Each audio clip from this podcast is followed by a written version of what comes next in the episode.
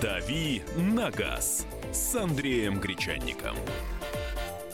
На радио «Комсомольская правда». Мы всех приветствуем. Начинается новая программа. В прямом эфире Андрей Гречанник, Екатерина Шевцова. И для начала вас ждет ликбез. первое сентября сегодня, да, первое сентября. Мы же привыкли, вот э, я не знаю, как ты, Катя, я до сих пор представляю себе э, вот годовой календарь в виде такого кольца, где вот слева сверху сентябрь, потом октябрь, потом ноябрь, потом внизу зима, справа вертикально весна. А неделю я себе представляю, знаешь как, как в бумажном школьном дневнике. Вот слева сверху понедельник, ниже вторник, дальше среда, справа э, четверг, пятница, суббота, воскресенье пустой пролистываем и дальше. До сих пор вот так. Я к чему все это? Не, не к особенностям э, э, устройства своего, э, значит, внутричерепного пространства. Я к тому, что живем мы все циклами образовательного пространства. Процесса. Нас с детства так приучили, ну, все, не все. Но, в общем, год все равно зачастую отсчет года идет э, не с первого января. Может быть, у бухгалтеров как-то по-другому, я не знаю. Но мы привыкли, что вот с первого сентября Новый год начинается. Вот Новый год — это первое сентября. Ну, у нас, получается, Новый год э, начинается с первого сентября и с первого января, да? Равно как академический час у нас сорок пять минут, а есть час э, да, астрономический, да, да, да, да. Он целый час. Поэтому здесь тоже есть разница. Ну, давайте так, действительно, с первого сентября многое меняется. И вот сейчас Андрей для вас подготовил некий ликбез, что было, что будет, чем сердце успокоится. Про автошколы, раз уж про день знаний и учебу, мы уже говорили неоднократно у нас в эфирах на радио «Комсомольская правда». Кратко повторю, э, что изменилось. Изменился порядок приема экзаменов на права. Вот и те, кто планирует пойти учиться, те, кто учится сейчас, э, те, кто, может быть, уже выучился, начал сдавать и срезался на экзамене, вы будете сдавать на прежних основаниях, по прежним экзаменационным билетам и так далее. Те, кто сейчас учится, те, кто сейчас собирается пойти учиться, они будут сдавать экзамены в ГИБДД по-новому. Это не значит, что изменились требования к кандидатам в водители, к выпускникам автошкол. Это значит, что немного изменились процедуры самих экзаменов. Экзамены стали строже, экзамены стали труднее. Например, сейчас, если сдаем теорию, знание правил дорожного движения, дается двадцать вопросов, на, на восемнадцать правильно отвечаешь, все сдал. Даже если на два вопроса ответил неправильно, ты все равно сдал. По новым требованиям, с первого сентября, с сегодняшнего дня, те, кто сейчас сидят в экзаменационных классах, они, сда... они отвечают точно так же на двадцать вопросов, но если делает одну ошибку кандидат в водители, то ему задается автоматически еще пять вопросов пять из этого же раздела. Еще одну ошибку он он сделает, еще на один вопрос ответит неправильно, еще пять вопросов. Слушай, а допустим, мне там, ну, лишних, я вот сижу до вечера, сдаю, сдаю, сдаю, там же есть какой-то лимит по времени? Есть по... лимит по времени, есть сейчас регламенты, самое страшное, самое неприятное, вот что мне лично не понравилось больше всего, сейчас прием экзаменов на права может длиться месяц. До месяца оговаривается вот такой срок. То есть э, хотелось бы, ты приходишь, э, чтобы было так. Ты приходишь там в восемь-девять утра в экзаменационное подразделение ГИБДД, быстро сдаешь теорию, потом идешь на площадку, быстро сдаешь площадку, потом постоишь в очереди, поездишь в городе, к вечеру у тебя уже водительское удостоверение в кармане. Ну, крайний срок на следующее утро, это если ты все сдаешь. Сейчас может быть совсем не так. Тебе пригласят для сдачи экзамена по теории, ты его успешно сдаешь, но тебе говорят: уважаемый, ты придешь через неделю или через десять дней и в другое место на сдачу площадки. И ты даже опротестовать все это формально не сможешь, потому что имеют полное право месяц тебя экзаменовать. Слушай, а смысл всей этой истории э, какой? Сделать так, чтобы люди э, все-таки учились лучше, да? Или в чем? Смысл ис- истории, во-первых, в том, что сейчас это называется государственной услугой, и, и соответственно, должно быть, должны быть прописаны, четко прописаны временные рамки, чего не не было раньше. Второе, они все-таки хотят ужесточить э, прием. Э, обучение они уже изменили, программы они уже изменили. Они теперь хотят, э, чтобы человеку треб- потребовалось больше усилий для того, чтобы продемонстрировать свои знания в ГИБДД. Ну, фактически теперь взрослые люди идут первый раз в первый класс. Напоминаю, сегодня первое сентября, и давайте вспомним о наших детях, тем более, что наших детей поздравляют разные хорошие люди. И предлагаю услышать Владимира Жириновского прямо сейчас. «Дави на газ» на радио «Комсомольская правда».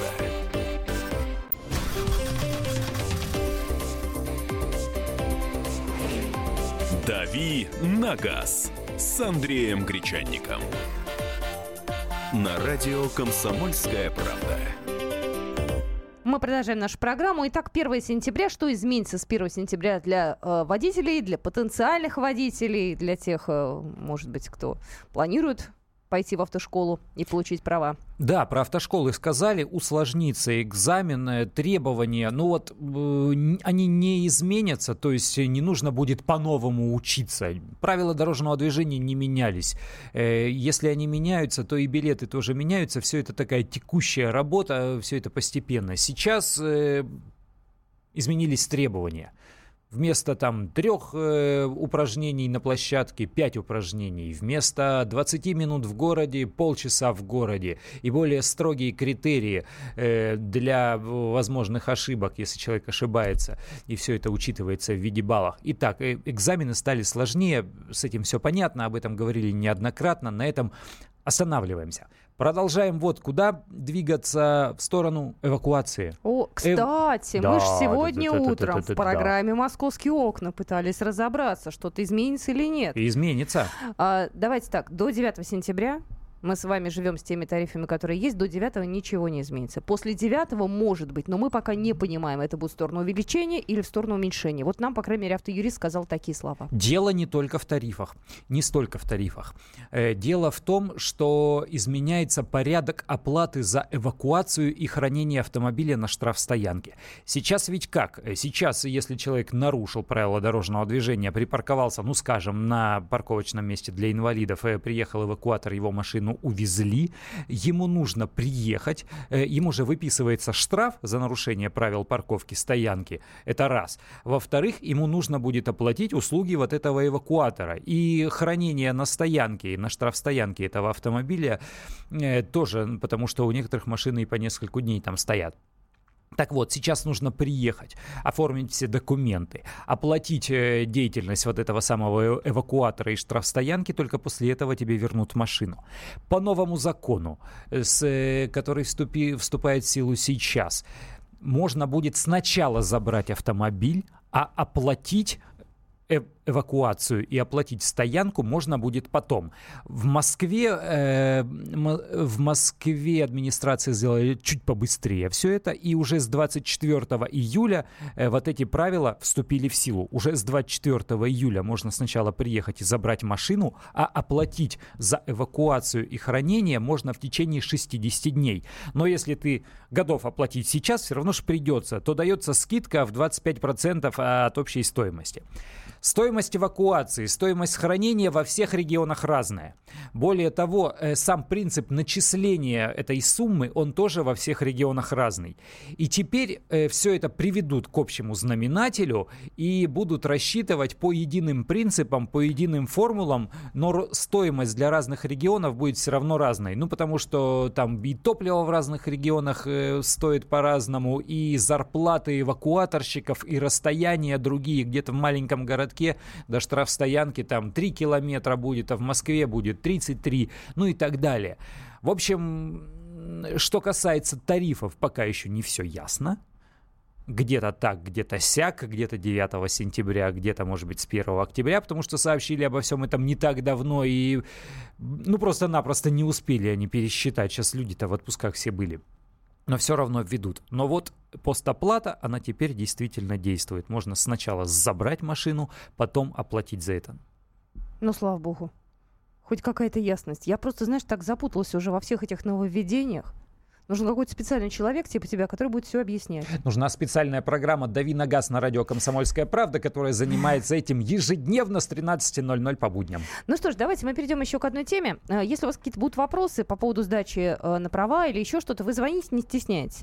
Тут поступила интересная статистика. Лишь каждая пятая российская семья может позволить себе машину. Как показали результаты исследования РИА Рейтинг, приобретение даже нового недорогого автомобиля без значительных сбережений является трудно реализуемой задачей. Самое интересное, что здесь есть категории определенные, есть города, где машина доступная, где не очень.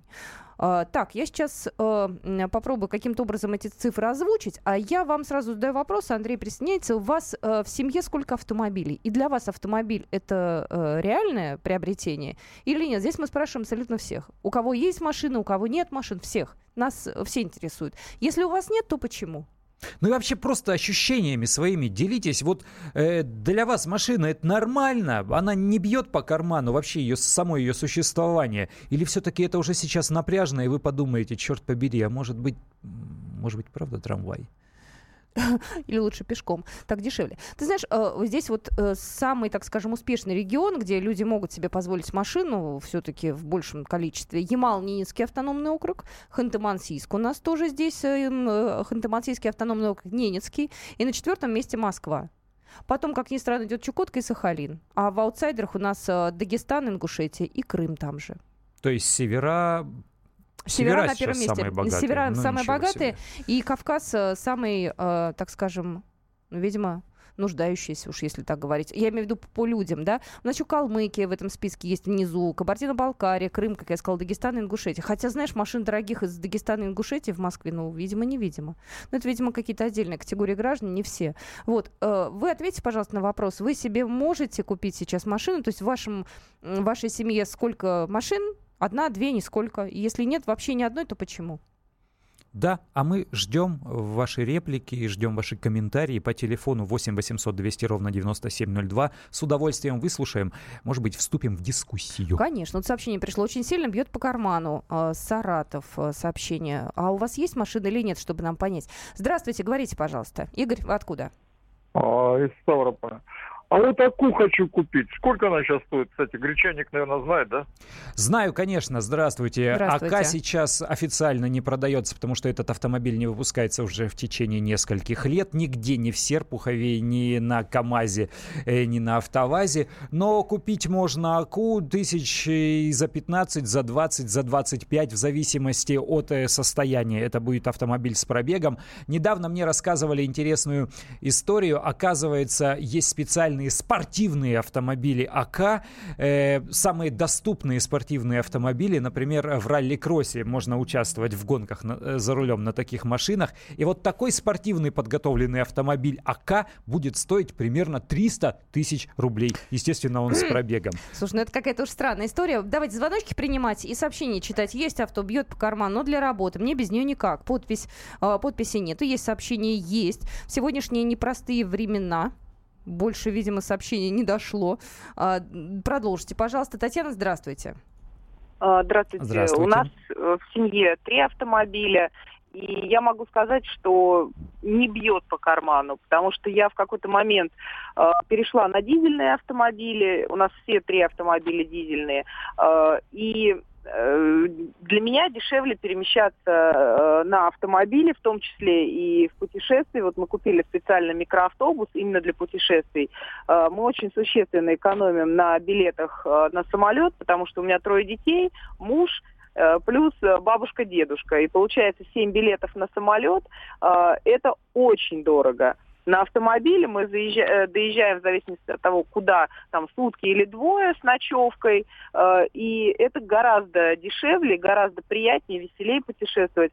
А по Москве перемещаться тоже, знаете, в метро я, конечно, езжу с детьми, но вот детей трое, как я сказала, руки две. Mm-hmm. И совершенно какое-то хамское отношение к матерям и, в общем-то, и к детям могут и толкнуть, и на рельсы. У меня один раз чуть ребенок не улетел. Ужас какой. Вот, поэтому, да, а такси это намного дороже. Ну, в, в общем, я сделала свой выбор в пользу дизельного автомобиля. Ну, а так как многодетная мать, я не плачу налог на один автомобиль в семье. Ну и, в общем-то, меня все устраивает. Я за автомобиль. Класс, спасибо. Понятно, большое. Спасибо. Дизель — это действительно выход, потому что четыре-пять литров на сто километров расход. Дистопливо сейчас дешевле девяносто пятого бензина. Ну а если, когда речь идет об отпуске, и такое количество членов семьи едет на машине, конечно, если сравнивать с покупкой такого количества билетов на самолет, ну это безусловный выигрыш. А доехать можно куда угодно, хоть до Парижа на машине, я вас уверяю, не так сложно. У нас есть сообщения, мы обязательно после новостей все их зачитаем. А вы звоните восемь восемьсот двести ровно девяносто семь ноль два и WhatsApp наш восемь девятьсот шестьдесят семь двести ровно девяносто семь ноль два. Дави на газ. На радио «Комсомольская правда».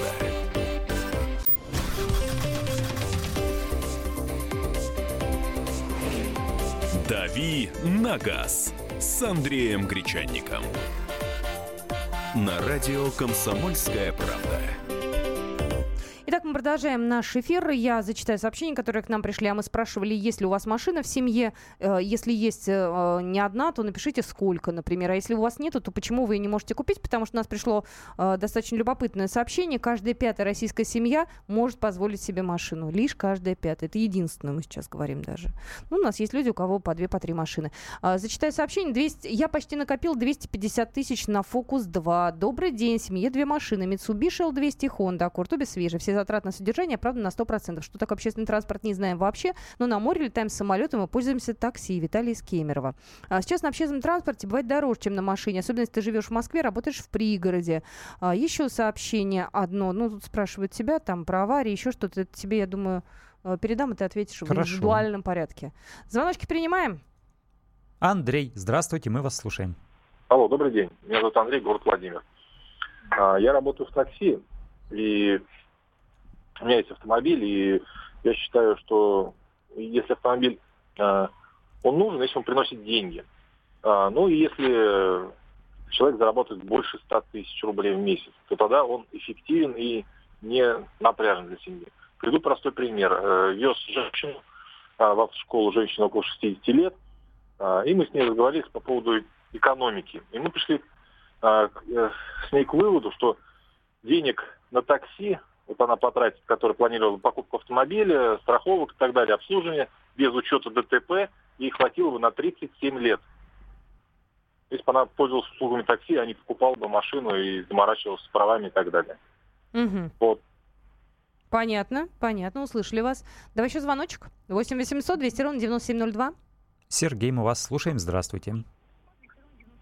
Потише, алло, пожалуйста, радио сделайте, нам мешает. Здравствуйте. Угу. Здравствуйте. Говорите, алло, говорите. Мы вас слушаем, да-да-да. Да, здравствуйте. По поводу вот машины, что бы хотел сказать. Ну, семьи нет, пока один, да. А, были машины всякие, дорогие, скажем, когда был достаток. Могу сказать, что а, город Калининград, да. А, допустим, если машина получает, там тоже там было сто-сто пятьдесят тысяч можно зарабатывать.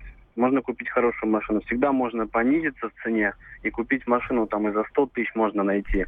Я имею в виду старые машины, и по надежности они будут намного лучше новых. И как бы даже если э, поджимать бюджет, всегда можно найти машину дешевле, ездить, и это будет очень даже неплохо.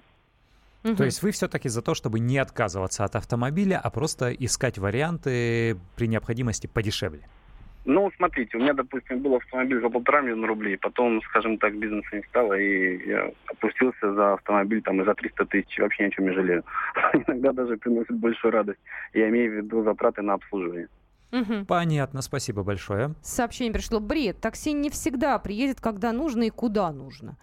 Ну, вот у вас выбор, наверное, не в пользу такси. Есть машина? Своя машина тоже не всегда доедет, когда нужно и куда нужно.